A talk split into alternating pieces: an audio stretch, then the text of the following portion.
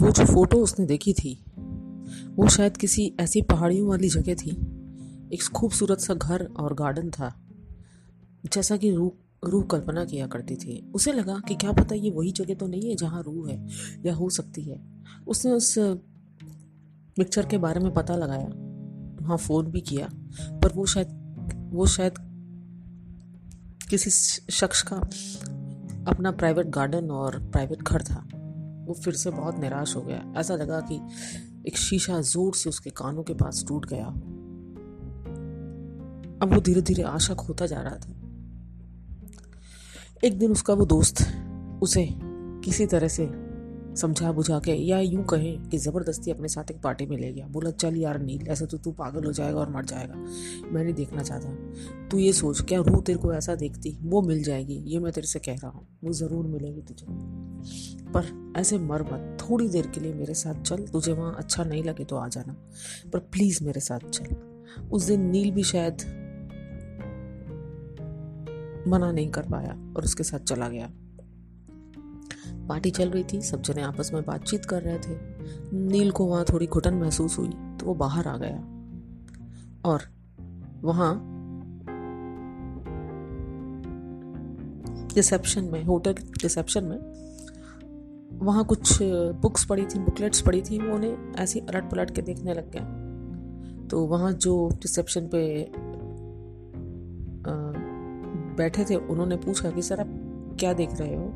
उसने बताया मैं ये देख रहा हूँ ये एक्चुअली ये वाली बुकलेट देख रहा हूँ बड़ी अट्रैक्टिव लगी और ये ऐसी जगह है जहाँ मुझे जाना बहुत पसंद है। आ, तो जो फ्रंट ऑफ़िस पे बैठा था उसने बोला सर मैं आपकी हेल्प कर सकता हूँ। मैं आपको एक फ़ोन नंबर दे देता हूँ। आप वहाँ पता कर लीजिए, क्योंकि ये लोग जनरली कुछ ना कुछ ऐसे प्रोग्राम्स या कुछ ना कुछ ऐसे इवेंट्स कराते हैं। हो सकता है आपका चांस लग जाए। तो नील एकदम के लिए थोड़ी देर के लिए खुश हो गया। बोला हाँ मैं जाऊँगा। उसने वो फ़ोन नंबर ले लिया। और उसने सोचा, ठीक है, अगले दिन वहाँ बात करूँगा और थोड़ी देर के लिए चेंज लेके आता हूँ मैं भी। और शायद इस बहाने मैं पूरे दिन खाली रहूँगा तो रूह के साथ रह लूँगा। वो बड़ा खुश सा हो गया। खैर, वो पार्टी से आ गया और बस अगले दिन का इंतज़ार करने लग गया जब वो उस नंबर पे फ़ोन करे। अगले दिन उसने उस नंबर पे फ़ोन किया। फ़ोन फ़ोन किसी ने उठाया और उन्होंने कहा, सॉरी सर, अभी जो रिसेंट में जो इवेंट हो रहा है उसके लिए तो हमारे पास बुकिंग्स फुल हैं। So very sorry sir next time अब नील और हताश हो गया। खैर उसने वहाँ पे अपना ईमेल और वो सब लिखवा दिया था। उसने अपना फ़ोन नंबर और ईमेल और नाम सब उसने वहाँ पे रजिस्टर करा दिया था। अब उसके पास क्या जा रहा था? उसको तो ऐसा लग रहा था कि बस उसकी ज़िंदगी अब ख़त्म है। रूह चली गई, सब चला गया। अब वो क्या करता? जान भी तो नहीं दे सकता था, जिम्मेदारियाँ थी पीछे।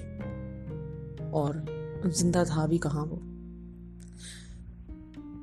फिर दस या पंद्रह दिन के बाद उसे एक इनविटेशन आया, जिसे देख के उसकी आँखों में चमक और होठों पे मुस्कान आ गई। वो उसी जगह से आया था। वो ऐसी एक जगह थी, जहाँ नील को जाना बहुत पसंद था और ये बात सिर्फ़ रूह को पता थी। और वो खुश इसलिए हो रहा था कि क्या पता, कहीं रूह तो रूह ने तो नहीं भेजा। या क्या पता वहाँ रूह हो। इसीलिए वो अपने दो, उसने अपने दोस्त को बताया कि वो थोड़े दिन के लिए बाहर जा रहा है।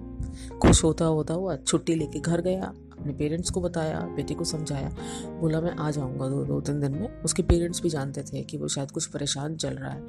उसके पेरेंट्स को रू के बारे में कुछ पता नहीं था। उन्होंने बोला हाँ बेटा, जाओ। और वो पैकिंग करके और वहाँ पे जाने की तैयारी करने लग गया।